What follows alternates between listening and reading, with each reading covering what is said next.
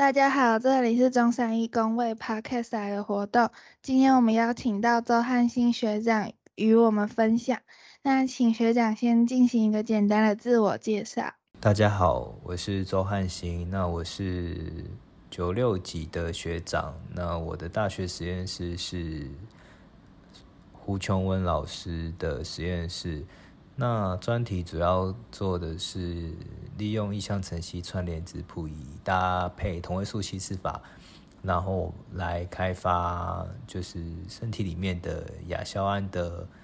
呃浓度的一个方法的一个开发。那硕博士学历主要是呃，我硕士是。在国立阳明大学，就是现在的国立阳明交通大学的环境与职业卫生研究所，然后念完硕士跟博士的学位。那职业的话，一开始我毕业的时候是博士班毕业的时候是在呃台北荣总的毒物科担任博士后研究员。那在担任研究博士后研究员的之前，我也是有想过说，那我研究所毕业之后我能做什么？所以我有想说，先要离开学术单位或者是研究领域，然后想说去看看，就是外面的一些业界业界的工作，想说在学校学的东西能不能在业界上使用，然后所以我有些也去药厂去面试。然后后来想，后来去了药厂之后，面试完三个阶段都面试完，也发现药厂的薪水好像也没有比担任博士后研究员的薪水还要高，所以后来我就去了，我就回到台北荣总的博士后研究员去担任去做博士后研究。那做了一年左右，然后我就去就是投了国立阳明交通大学，就是我的母校的实安所。的教职缺，然后所以我就去了，然后我也很顺利的就录取了，所以我就担任了那边实安所的助理教授。对，然后后来现在就是后来在当老师的路途中，然后刚好有业界的公司找我去工作，然后也询问我的意愿。那我也是想说我的个性啊什么的比较，就是想试试看外面业界的一些压力，然后跟一些任务。然后，所以我就到了业界的金万林公司，就是生技公司，然后担任研发经理的工作。那学校的教职现在就转成兼任助理教授的身份，这样子啊。我为什么会选择呃念硕士的原因，主要是因为。就那时候也想说，大学毕业之后，觉得好像现在很多人都是路上都是研究所的学位，然后就是大学毕业之后的竞争力到底在哪里？所以也不知道想不知道那时候可以做什么，所以后来就想说，那我就跟着大家一样，就是实验室学长姐一样，我们在快毕业的时候，可能大三的时候就先准备了研究所的。就是一些资料，然后我们一些面试的准备这样子，所以就先去念了硕士班。念硕士班的时候，其实也，嗯，就是那时候大家都是在准备，就是一些执照的考试。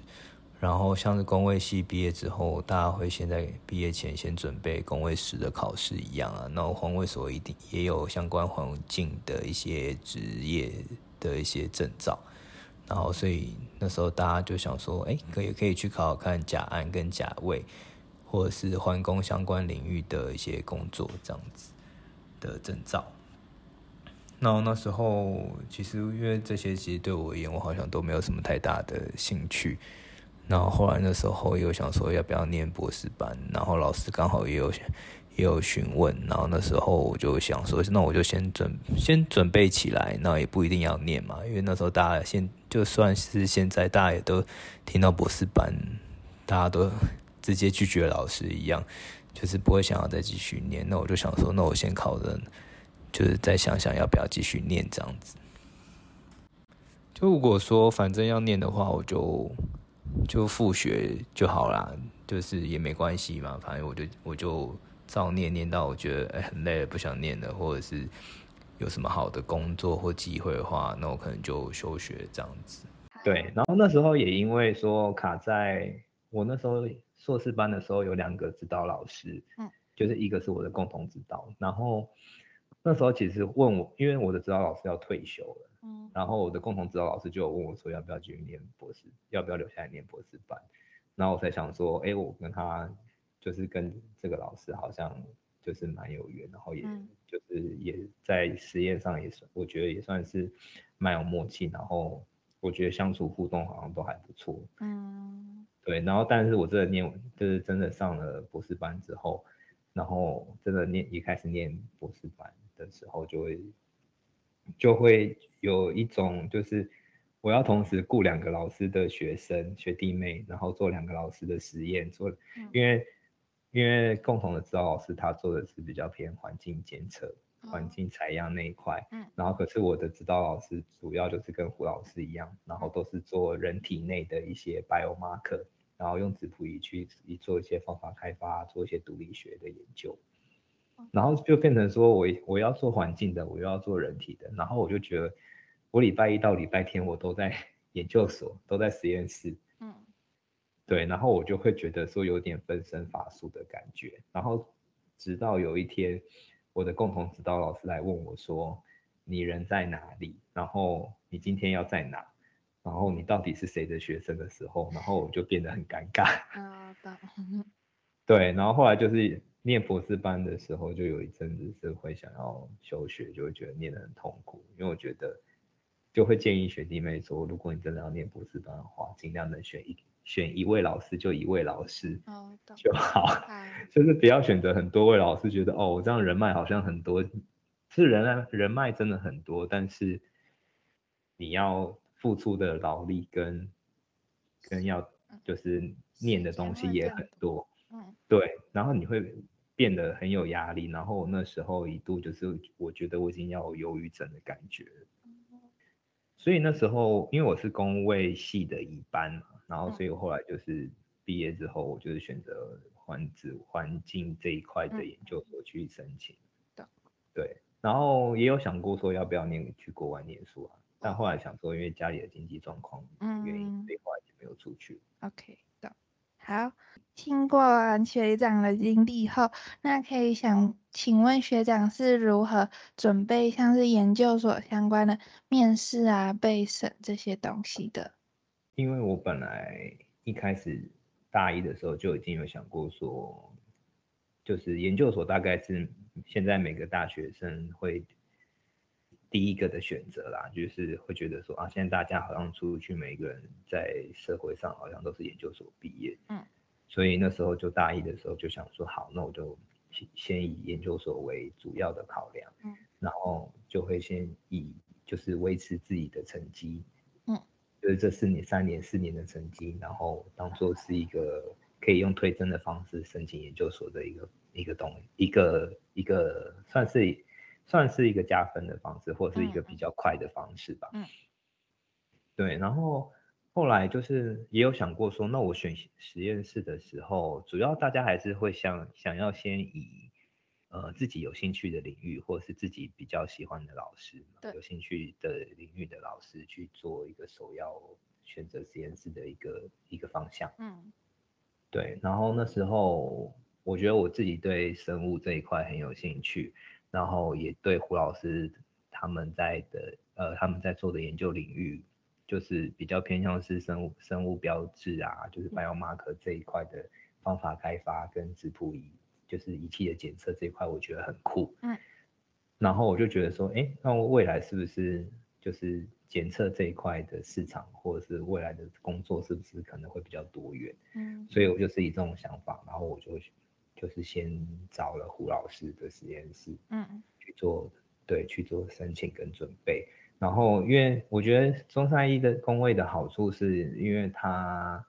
呃应该说专题都是必修课。对。然后会变成说，我们在准备备审资料的时候，其实你的你的丰富度跟你的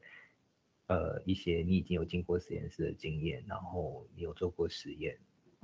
然后或者是你有一些，因为你因为实验室不止大学生嘛，也有硕士班跟博士班的学长姐，嗯，然后所以大概会知道说，就是有很多一些经验分享，或者是你你可能看老师他怎么带硕博班的时候，你大概也是会在旁边的时候，就是慢慢吸收说，哦，研究所大概就是这样的风气，嗯，对，然后所以我那时候在准备备审资料的时候，当然也是会先参考学长姐的一些作品，嗯，对，然后但我比较想要跟大家分享的是，因为呃。因为我说我在阳明大学担担任助理教授嘛的时候，所以我会比较想要跟大家分享的是，或大家也比较想要听的是，如果说我今天是一个面试的老师，我到底要，我到底会用什么角度去看这个来面试的学生，或是来申请研究所的学生？嗯，我觉得是应该是比我分享我自己人生的经验更好，人生申请研究所的经验更快的捷径方式。嗯，但。要先说的，先先强调的是，每一间研究所老师看的方向可能不太一样，但是我可以分享我在阳明大学实安所的时候，嗯，就是我们几个老师大概看的方向是什么？好了，好，好，这有点像作弊的题，但是 没关系，就是大家如果有听到这个 podcast 的人，我觉得就有赚到，嗯，然后所以。呃，在阳明实安所的话，如果说今天你要准备备审资料，因为我们通常是不会有资本的考试，我们就是你只要有备审资料来申请，你就会进入面试的阶段。嗯，对，然后所以一开始我们都会先请学生准备大概十分钟的投影片，然后请学生做自我介绍，然后分享一下说你研究所的呃你在大学期间的一些。呃，喜好或者是你有加入过什么样的一些社团活动，或者是你的你的你的专长，或者是你进入研究所，呃，不，你进入实验室之后，然后你学到什么东西，或者是你你做你真的，如果你有做专题的话，你的专题的东西是什么？对，然后我们我们会依照你的简报内容去问问题，这可能大家大家都知道。嗯，对，那我的习惯是，你。不要放不是你发生过的事情，或是你可能只参与了一层的时间，或者是你根本就没有很投入在这个活动里面。嗯，对。然后如果说你真的没有自信，你真的就不要专特别放出来。嗯。虽然版面上会看起来很加分，但是如果说我在面试学生的时候，嗯我看到学生这个，然后我也觉得很有兴趣，这个可能。是我我的领域的东西，或者是我专长的东西，或者是有也是我的兴趣的时候，我就会挑那个东西那个事情来问。嗯嗯。但当你回答不出来或你很心虚的时候，我就会知道说哦你是乱放的，或者是你只是想要从反面。嗯。对，然后或者是你你是要硬讲，就是硬找一个东西来，就是硬找一个理由来跟我说为什么你有参加过这个，或者是你有做过这个的时候，我就会继续延伸往下问问题。嗯。对，就变成说，哦，我挖了一个洞给你，我会再往下挖，挖到很深，你回答不出来为止。嗯，然后所以很多老师就会怕，就是怕我问这些，就是问学生问题。嗯，对，或者是说学生可能会说，我会因为我们会问说，你为什么会？通常老师都会问说，为什么你会想来念研究所？嗯，你有上过什么类似的课吗？对，然后如果说因为我是实安所嘛，他们就会说哦，我有上过风险评估啊，我就说好，那你来讲风险评估的架构。哦，懂。我说这很基本吧，你有上过风险评估，那一开始第一堂课老师就会先介绍什么是风险评估吧。嗯。对啊，那你那你你该不会跟我说你忘记了吧？嗯 对我就会这样开始问学生，然后学生就会很紧张了。我就说，对啊，我就会说，可是。我说，那你你来念研究所，你应该是有准备的吧？就是不会被我们问到，对啊，反正我大概就是会有点，他们会觉得有点刁钻啊。但是我觉得，我就跟其他老师说，嗯，他都已经来，就是你们都已经这么这么 open，就是你只要来申请，我就来让我就来让你面试。嗯，我说那我觉得就是不能抱持着随便的态度，就是他应该是要有备而来的，就是你既然敢讲出来，嗯，那。你就应该要知道我会问什么问题。嗯，懂。对，然后所以我的问题是会比较自由的方式，就是我没有一个专一的题目。嗯。在问，就会可能其他老师就会问说，比较自私的题目是什么？嗯，对，那些可能你在一些补习班上面可能都会爬文，都爬得到，说，哎，哪些学校的研究所的老师通常会问哪些问题？嗯，懂。对，但是有些老师就是像我，就是会变得比较，我会依照你回答的内容，然后去延伸，继续往下问。嗯，懂懂懂。对，所以我觉得我的建议是，如果说你在准备研究所，呃，准备研究所的一些资料，或者是成绩，然后或者是你在回答问题的时候，你真的是要有备而来再讲，OK，而不是胡说，就是可能就是，哦，我只要讲出来，可能老师就会就是后哦就会我就据点他了，然后可能有回答到他他的问题，对，但有些老师可能不是这样，就是他会继续延伸下面下一个问同样的。这个问题的问题，嗯嗯，懂。对，或者是说他可能在研呃进实验室的时候，他做过什么样的？他可能他说他会养细胞，嗯，然后或者说他可能会加，他可能会用排胚门，他可能会做前处理，他可能会用质谱，嗯，那我就问他说，那你质谱，你这个设备你怎么用？那你用你你会用到哪一个程度？嗯，然后我就问他说，那你实验这都你自己做的吗？他就说对，然后我就问他说，那你。这个都你做的，那你告诉我为什么这个步骤要加这个东西？嗯，懂。然后他就会支支吾吾，他就会说，呃，是学长姐叫我，就是我们就是实验室固定的流程，然后这样做。嗯。然后我就会问他说，我不能接受你告诉我是学长姐叫你这样做，所以你就这样做。我说这不是一个 念研究所的心态。嗯，懂。我说不是一个伸手牌的概念，是。你是要真的知道为什么要加这一个，我才知道你为什么会真的想要做实验吧？嗯，你连你自己做的实验为什么要加这个东西你都不知道，那你来念研究所干嘛？嗯，懂。对，然后我就说你真的不要再跟我讲学长姐或者是老师叫你这样做。我说如果你不知道他们的动机跟目的，你就不要，你就先去问清楚再来做。懂。对，所以。我我在收我在我的实验室我在收学生的时候，我到现在也是有实验室也是有在收学生的。然后我在面试，就是学生如果想进我实验室的时候，我也会这样问他问这些问题。嗯，懂。对，然后 所以学生都会觉得就就会觉得很紧张，就很怕我会问问题，就连我们研究所在 seminar 的时候，然后也有很多学生会怕我那天有去参加 seminar。他们就会怕说，他们就会问说：“你老师今天会来吗？” 我就，然后他就说：“我学得很妙。”他就会说：“哦，我不知道，我哪知道他会不会来？”然后他说：“你们老师来，我压力很大。”啊，对，所以我我是一个很爱问问题的老师，呃，学长。嗯嗯，对啊，但是你要你会问问题，就代表说你真的有思考过，你真有认真，然后有思考过，所以你才知道要问什么问题。嗯，对，所以这是给学弟妹的建议啦，就是。你在准备备审资料、准备你的简报的时候，嗯，就是你真的是有把握的，你再放上去，嗯，好，对，然后是就是，不是就不是，然后是你做的就是你做，不是你做就不是你做的，那你会回答你就就直接说你会回答，不会回答你就说不会，嗯，但是不会，你说不会就不代表不会扣分的意思，哦，懂，只是还是不要写不是你自己的东西比较好，没错，嗯，OK，懂。然后就是你的态，就是面试的态度了。嗯，对，我们也很注重态，就是态度这一这一块。OK，谢谢学长分享，就是教我们说可以如何准备备审还有面试。那刚刚学长您有听到，就是说您就是有转换过工作，那可以大概讲一下说可能以前跟现在的工作的内容啊是什么？好。因为老师老师通常会给研究所的学生一些补贴的奖助学金。嗯，那我的实验室的老师是研究所的实验室的老师是，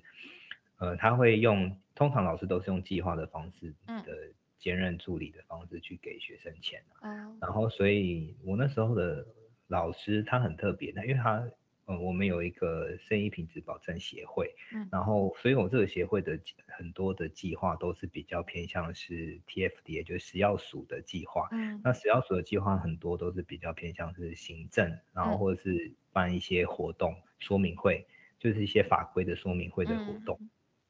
对，然后所以那时候我们老师就是就是叫我去帮协会去做一些这个相关行政计划的内容，可能就是你可能要帮忙办活动，然后你可能要帮忙规划要怎么设计一些研讨会啊活动这这类的东西。然后因为内容都比较偏向是品质保证，就品保 QA QC 这一块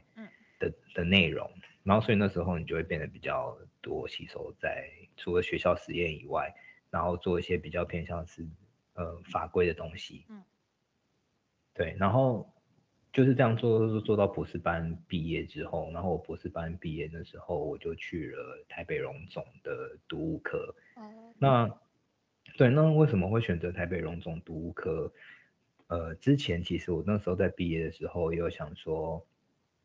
为什么就是到底要去当博士后研究员，还是要去产业界工作？嗯，然后就会开始。就是呃检讨自己说，哎，那我自己的兴趣是什么？嗯，那我的个性比较偏向什么？嗯嗯嗯，对，因为我觉得我我自己的个性是可能比较活泼、比较开朗，然后比较喜欢去认识认识人这样。嗯嗯嗯对，然后因为我觉得说研究所你学到什么，你做什么实验不重要，是你在这做实验的过程中你学到了什么东西。或是你在面对事情的时候，你是用什么态度去解决你你的事情？嗯嗯，这些问题。嗯，然后对啊，就是比较偏向是独立思考的能力。嗯，对，然后所以我那时候就想说，哎，呃，我也想说去业自己在学校念书的时候，到底我的专长可以在业界或者在社会上，我可以如何运用？我觉得这是学校最大的挑战，就是每个学生都会有这个问题。嗯。对，都会说，哎，那我毕业之后我到底可以干嘛？我学到这些，我到底可以如何应用在就是外面的公司工作上面？对，然后因为我也很好奇，所以我那时候就想说，哦，我想要去先走药厂。嗯，对，药厂的，因为药厂也有很多，现在很多药厂都有质谱仪，然后质谱，然后它到底在药药这一块到底可以怎么做？嗯，对，然后我有先去，就是我有先开一零四，然后。就有一间药厂打电话给我，嗯，对，然后就是请我去面试啊，然后，对，然后后来，然后因为台北荣总是同时，然后因为本来就有认识在，因为我本来我们的实验室就在台北荣总里面，哦，因为阳明在荣总旁边，然后所以我们老师是荣总的研究员，然后所以那时候我们实验室在阳明有一间实验室，然后在荣荣总也有一间实验室，嗯，然后所以我就会两边实验室跑来跑去，然后如果有一些呃，一些耗材如果不够，或者是一些试剂不够的时候，我就会，我我就会问我们老师说，那种这样子，因为比较急迫的情况下，那我要我要怎么办？嗯，然后我们老师就会说，哎，那你去你去读物科，就荣总的读物科去问一下，因为他们读物科里面全部都是质谱仪，然后他们质谱超多的。嗯。对，然后我就说，他就带我先去，然后我就认识了读物科那边的人。嗯。然后那。那时候他们知道我要毕业了，然后他们就会问我说：“哎，我们读物科这边有缺一个博士的缺，你要不要来？”嗯，对我就说：“可是我想要，就先去，就是看一下外面的，嗯，就是投一下履历，看一下外面的的一些职场，嗯，一些工作，对。”然后那时候他们就说好，那我你你可以给我一个时间，你大概要考虑多久嘛？我就说好，那不然你给我一个月时间，因为我我从来也没有想过说自己找工作要找多久，我自己就会认为说我大概一个月可以找到工作。然后因为我也不会觉得说，我一个月如果不工作的话，我我要怎么办 这样子？所以我就认为说好，大概一个月就可以找到工作。然后就跟对方，我就跟读科说，那我就你给我一个月的时间，如果我有找到的话，我就去，我就不会过去读科工作。那我们就说好，然后后来我就去药厂，然后到第三关面试的时候，因为那间药厂它应该是说那间药厂它应该都在配合我我的时间，因为我跟他说我想要一个月面试三关完结束，然后我想要知道有没有上，嗯，我说因为有另外一个单位在等我的回复，然后他们就好，他们就说好，他们就帮我后来就很快帮我安排了三关的面试，嗯，然后后来到面试谈薪水的时候。就是他的薪水开开的薪水，就是我我觉得没有到我很满意。就是你对药厂很满意，就是你对药厂的认知啊，因为你大家会认为说药厂是很赚钱的地方。嗯嗯。那照理来讲，药厂的薪水很高，对不对？嗯。然后殊不知没有，药厂的薪水超低，所以真心的建议学弟妹，如果之后要走药厂的话，真的要三思。就是药厂薪水高是高给业务，哦，然后不是高给下面做实验的人。对，他是他是高给就是帮他带来生意的人，不是来不是给那些要花药厂的钱的成本的人。嗯。对，所以真的药厂不是大家想象的是薪水很好的地方，虽然它利润很高，但是它的钱也不会给你。嗯，懂。然后所以后来他开给我的薪水的时候。就是比国科会开的公定的博士级的薪水还低，嗯，然后所以我后来就直接跟对方说，哦，我可能要考虑一下，嗯，然后我就没去了，我就我就直接去读物科了，哦，然后一方面会去读物科的原因是因为我觉得可能也要还一些人情债，就是那时候在念书的时候，可能有有去找他们问问题啊，或者是有去。拜托他们借我什么一下一些实验用的东西，然后我就想说好，那我不然我去帮他们灭火，因为他们那时候如果说这个计划找不到博士的话，他们就要赔钱。哦。对，然后后来我就想说好吧，那我还是回去读科帮他们好了，就是钱也比较多，我又可以还人情，然后我又可以去学一些毒物的一些东西，嗯毒品的东西。嗯。对，然后后来就跑去毒科当博士后研究员了。嗯。然后后来当了一年之后。呃，快一年的时候，我当了快大概十一个月吧，然后在在大概九个月还十个月的时候，我的指导老师有一天就突然打电话给我，他就问我说：“你在忙吗？”我就说：“老师怎么了？”他就说：“我们学校有一个职缺，就是你要不要投看看？” 然后我那时候也很压抑，想说怎么可能？就是博士后研究员，因为通常找到教职的老师，通常。博士后研究的经历大概要三四年以上，你才有可能找到学校老师的工作。嗯，然后我们老师就打电话来问我的时候，我就说不可能啊，我不想要去当分母，然后我也不想要去被炮轰，就是当炮灰的那种。对，然后，然后我就我们老师没关系，你都投看啊，我就想说好，那我就准备，我说老师，那到时候没上，你不要，你就是你也不要说什么，说好，然后我就去投了。然后我也很顺利的就去面试了，嗯，对，然后反正面试的时候我也很顺利的就录取了，嗯，对，然后我就跟读客说好，我就做到就是第十一个月完，我就要离职，我就要去阳明任教当助理教授，所以我就我觉得应该算我在这一条路上都算是有遇到贵人，跟算是蛮幸运的了。然后后来在学校那边当了一年多。的时候，然后就是我的，就是也是系上的系友，就是我的学弟，然后就问我说：“学长，你你有想要换工作吗？”我就说：“啊，为什么要问我这个问题？”他就说：“他就说，因为我这我手边有一个不错的，就是职缺，然后看你要不要去。”嗯，我就说：“你干嘛突然介绍给我？”他就说：“因为我觉得很适合。”他就说很适合我，然后我就说：“好啊，那不然。”我去了解看看，因为他就说是产业界，嗯嗯然后因为其实我从，因为我我刚刚有说嘛，就是我从毕业之后，其实那时候就想说要去业界发展，嗯，因为我觉得我的个性什么可能比较适合业界，比较不适合走学术或者是研究这一块，因为我觉得我比较外向一点，嗯，对，然后后来我就想说，好啊，不然我去聊聊看好了，然后我就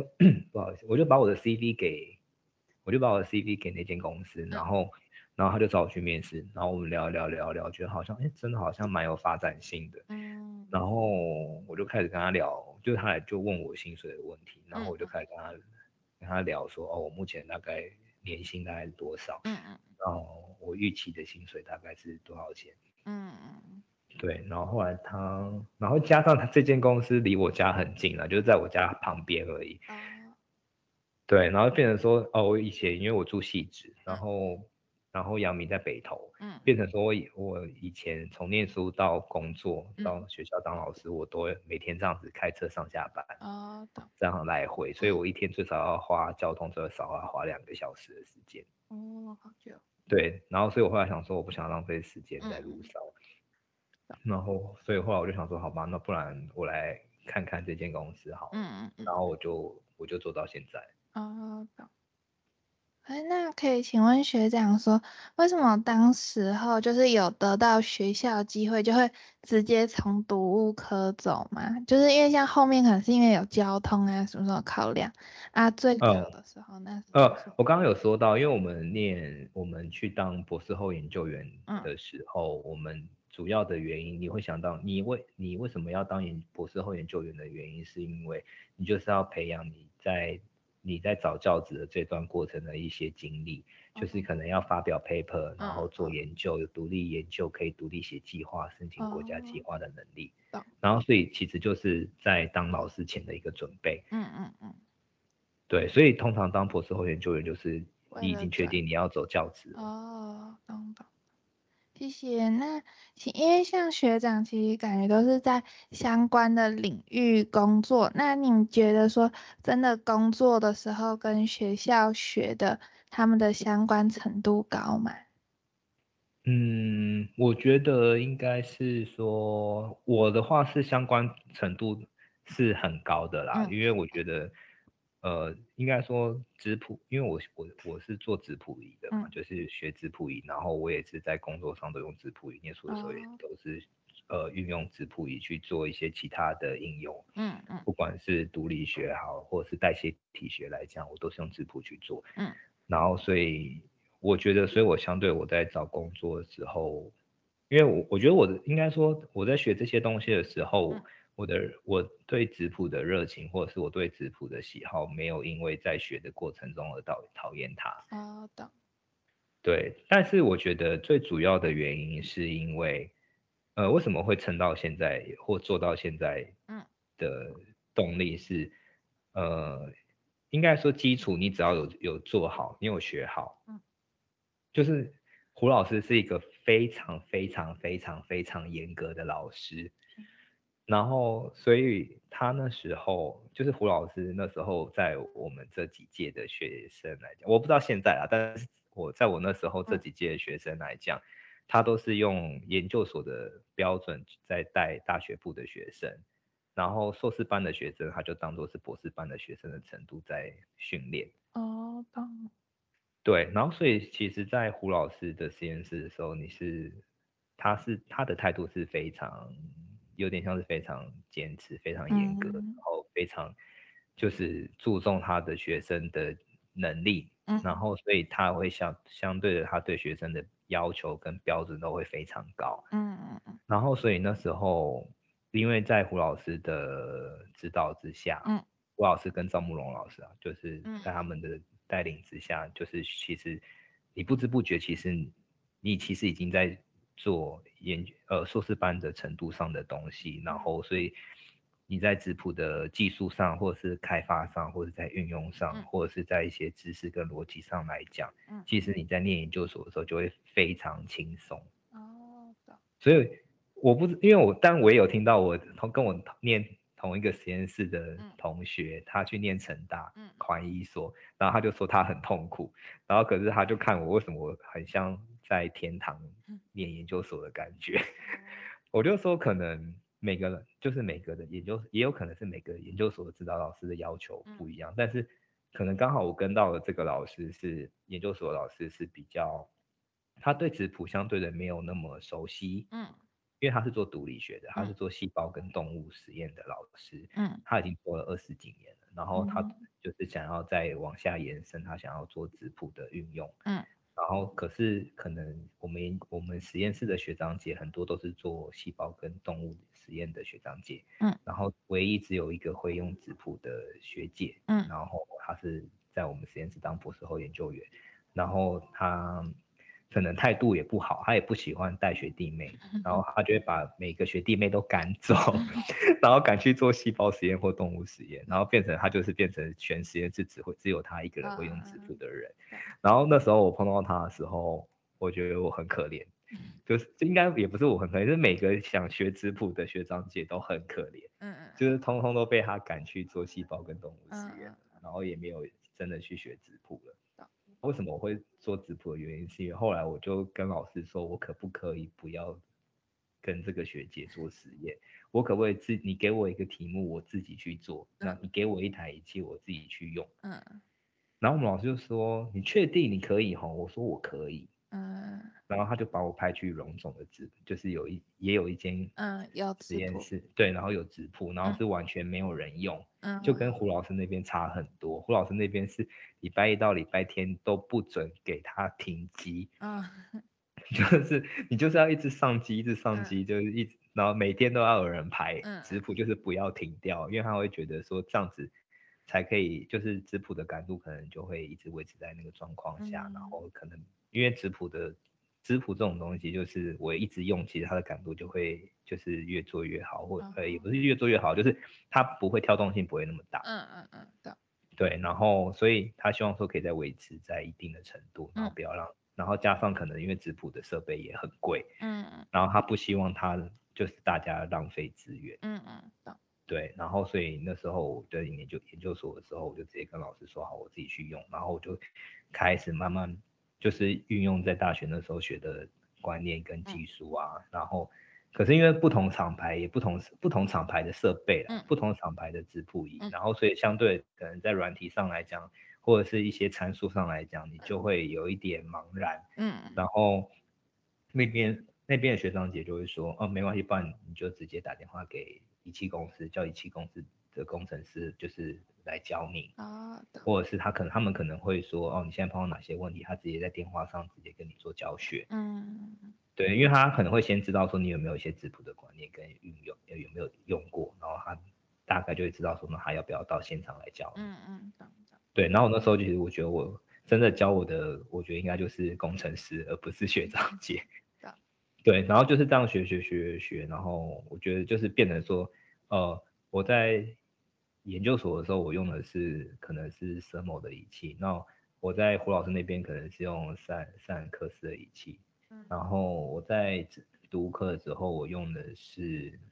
呃安杰伦的仪器，然后跟赛尔克斯的仪器就变成说，哎，我好像很多厂牌我都会用，但它都是质谱嘛，所以很多厂牌都会用，然后相对你再去了解别人的 paper 或者是别人的实验，或者是你在了解别人的实验室的时候，嗯。你就会相对的轻松很多。嗯的。对，然后所以我觉得，就是你问说，呃，学校学的跟职场的相关程度、应用性高不高的时候，相关程度高不高的时候，我觉得我自己是非常高的啊，因为我觉得说，你基础只要做得好，你只要就是你觉得是在有一个你的兴趣下，或者是一个没有压力的情况下，嗯。然后去做讨论，去做学习，我觉得都是可以让你维持在一定的热情的程度下去去成长，然后跟有跟未来的工作上。所以我在现在的工作上，虽然我做的是现在做的是代谢体学，但是一样是用呃可能最新型的质谱，然后一样就是工程师会来做教学。嗯。那因为你已经会了嘛。嗯。然后可是我用的是又又又是用的是另外一个厂牌的设备。对，但其实都大同小异啊。嗯。对，所以因为它都是质谱嘛，所以它主要的逻辑跟它的原理是不变的。嗯嗯。对，所以就还是最主要的核心就是，我觉得看在学的过程中，嗯，你的扎实程度跟你的好奇心，嗯，然后你的压力情况，就是你的压力是不是大过于你的热情，会去会去毁灭你未来的职场的一些相关的工作的程度。我自己这样认为啦。嗯。对，所以我我在。指导学生的时候，我也是尽量不要给学生有太大的压力，因为你就会想说，你在研究所念书的时候，你碰到那样的学长姐的时候，你就会觉得，在这种压力下，你根本就不会，你就算你想要碰，你想要学直谱，你也不会想要再学了。嗯，给学弟妹一些想法，就是可以要慎选，就是你在念未来念研究所或者是在。选老师的时候，可能大家要去评估一下，然后或者是你未来工作上这个到底是不是你喜欢的东西。对，我觉得很重要，就是也不要怕说要换老师这件事情，因为在研究所的时候，我觉得现在学生很聪明，就是他觉得他不喜欢，他就直接换老师。嗯，对对。然后他也不怕他得罪老师，他就觉得说，反正这就不是我要的。嗯。这跟我一开始想的不一样，或者是你一开始跟我介绍的不一样。嗯。然后现在学生就会直接。去跟系所申请，说他要换老换老师换实验室，这这也算是蛮蛮常就是常见的。嗯，懂。可能从一路啊所学到工作，都可能跟同样的仪器啊或相关做的事都差不多，就都粘着度很高的情况下，那您觉得说可能在未来您从事的这个领域还有什么其他的发展性吗？嗯，我的发展性我觉得很特别是，因为我原本是做我刚刚讲嘛，我原本是做毒理学的，嗯，是用质谱这一块去做。做一些可能像是跟胡老师一样，我研究所跟那呃有题目其实跟呃学的我们老师的东西跟胡老师的很像，嗯，我们都是研究香烟跟槟榔，嗯，然后等于所以我才会说用的设备就是质谱，然后你学的东西是要做香烟跟槟榔的时候，你就变得哎变得很轻松嘛，因为你在胡老师那边已经学了两两年多，嗯，然后你在研究所的时间，然后老师又是这个专长的，变成你。你你很你你已经很知道你要怎么跟这个老师做讨论，嗯，然后所以我那时候做毒理学，然后后来我我不是说我博士班毕业之后我就做了是毒物毒品相关的一些检测，然后跟毒品代谢或者是新兴毒品这一块的研究，嗯，然后跟一些技术开发方法开发的这一块，嗯，然后后来我当老师之后。我就是去做我的我的研究主题就会偏向一样是做香烟跟香烟的部分。哦，的。对，但是因为烟现在变成有加热烟跟电子烟，嗯，然后但是因为我们老师已经退休了，嗯，然后他就他，但他是他对这些烟其实是做了三三十几年了，然后他就很好奇说，哎，那这些新的烟品它到底未来的对人体的一个铺路的剂量啊，或者是伤害程度到底大不大？对，然后所以。我应该算是台湾第一个人做加热烟的老师哦，的研究的老师，对，所以现在好像台湾也是没有人，没有人在做加热烟这一块的一个铺路之后，人体铺路之后的剂量的反应反应关系。对，然后后来我到业界之后，我做的是代谢体学，嗯，对，然后我觉得很特别啊，就是职业发展来讲，代谢体学是。如果说，因为现在大家都走精准医学，嗯，精准医疗，然后或者现在已经延伸到精准健康，嗯嗯，对，然后所以变变变成是说，原本是有生病有疾病的人会去看医生，然后最后到呃可能是亚健康族群或是健康族群的人去做一个预防医学的一个概念，嗯，我觉得有点像是公共卫生的角度啦，就是三段五级的方式，然后然后所以说现在就慢慢延伸到。就是可能会吃保健食品，然后会去吃健康，你要怎么让自己吃的健康，然后怎么要怎么样的，就是你身体有什么样的状况，你应该要从食物上怎么去做改善，嗯，有点像食疗的感觉，嗯，对，然后所以我做代谢体学的原因是因为，呃，这间公司本来就是做基因体学、基因检测起家的公司，然后因为他们发展的是精准医疗，然后加上。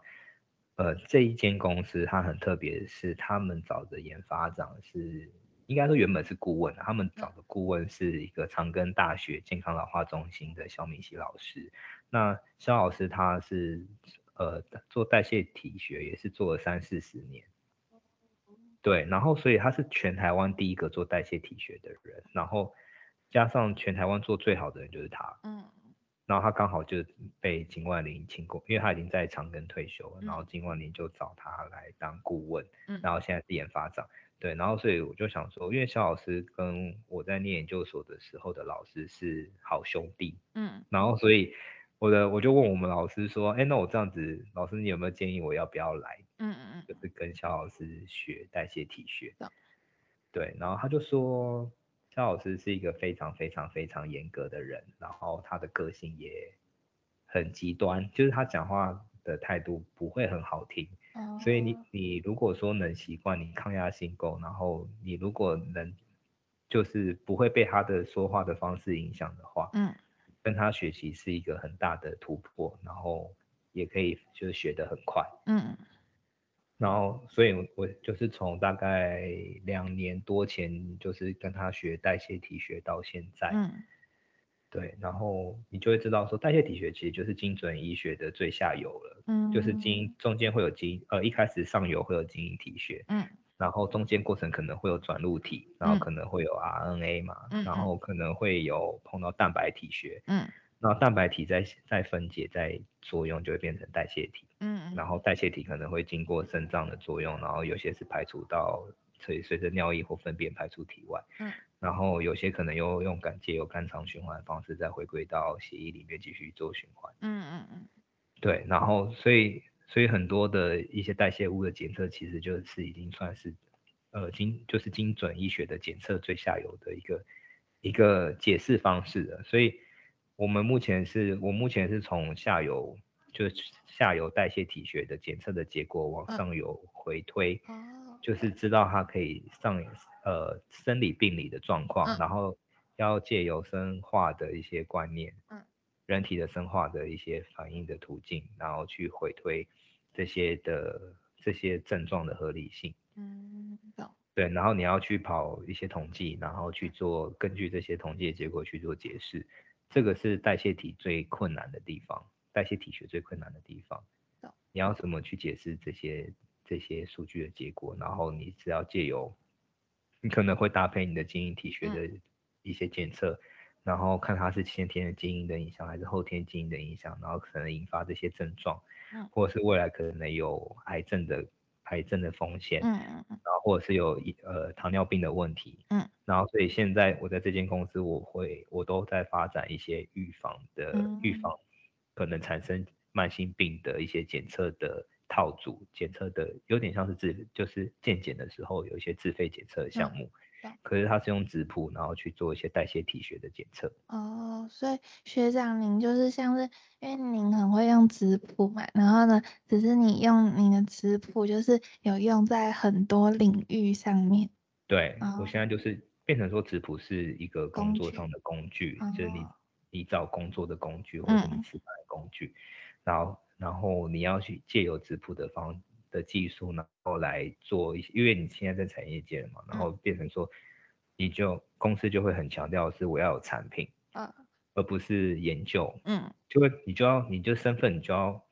就是你要知道你要怎么转换，嗯，对，就是因为我本来是在学学术，然后我做事都是偏向是学术研究、技术研究，嗯，可是你现在到产业的时候，你就会变成很多是临床应用，嗯，然后你很多都是要去申请专利，嗯。就变成真的是很社会层面的东西，然后所以代谢体学也是这几年开始在社会上慢慢发展起来的体学，最后的体学了。所以很多现在做基因体学或蛋白体学的老师都已经转，就是想要去学做代谢体学了。哦，懂。所以你说，呃，这从事职业未来发展性，我觉得，呃，这个这个领域的发展。还在发展中，然后所以它未来的发展性很大，嗯嗯，所以目前在我看来，就是只要现在有在接触代谢体学，或是你真的有在研究代谢体学的人，嗯，未来找工作其实都是很好找的。我们应该会问今天的最后一题，就是想请问说，如果有学弟妹想要往学长您从事的领域发展，那以我们现在可能在大学生的角度，可以多做什么准备或培养什么能力呢？可能承接上一题好了。如果说真的刚刚听完上一题的学弟妹，嗯，他真的很想要从事支付的工作，嗯，可能会觉啊借我的经验，或是借我刚刚。他开始的说说明，然后可能觉得，哎，我对哎学长做质谱这一块，好像他在应用性，或者是他的可能很吃香，或者是他的技术层面可能很，就是可能这个这个工作的领域很应用性很大，所以可能相对的职缺很多，嗯，然后所以相对会用质谱的公司也很多，嗯，然后或者是说，哎，代谢体这一块好像是。呃，未来的发展性很大，嗯，可能刚刚有人会有听，确定没听到，然后可能想要做往这这这个设备或是这个领域发展的时候，嗯，我会认为说修的课程，呃，除了，呃，如果说你质谱的话，当然就是走分析化学，哦，当然是要修分析化学为主，但是如果说你一定要是搭配是你未来在研究所的时候。嗯，所以如果说你到底要念哪一间研究所，嗯，然后如果说像是念食品食安所，那我念食安所，那我可能就会要求学生你在你在大学的时候，你就要多念一些营养相关的哦科目，嗯，对，食品技术这一块，然后所以一些原料啊或者是一些成分你要知道。嗯。对，然后加加上你可能要多修一些分析化学的东西。哦，懂。还有有些，然后如果说你走到代谢体学的话，我就会建议说，一定一定要在大学的时候好好去修生物化学。虽然工位可能没有生化，可能是生理，但是也有应该有生化相关的系所。有有有。的对，所以会认为说，你真的要走到代谢体学，你就去走生，你就去旁听，或者是你去选修别的系所的生化课。OK，懂。因为代谢体很吃生化，嗯嗯嗯你只要生化不好，你就算看到数据你也解释不出来，嗯，懂。会比较偏向风险评估啦，因为我是做香烟的，我可能会比较偏向是风险评估那一块，因为食安有分食品的跟风险，所以我做的是风险那一块。哦，好，那今天的 podcast 就到这里结束了，谢谢学长让我们采访。好，谢谢。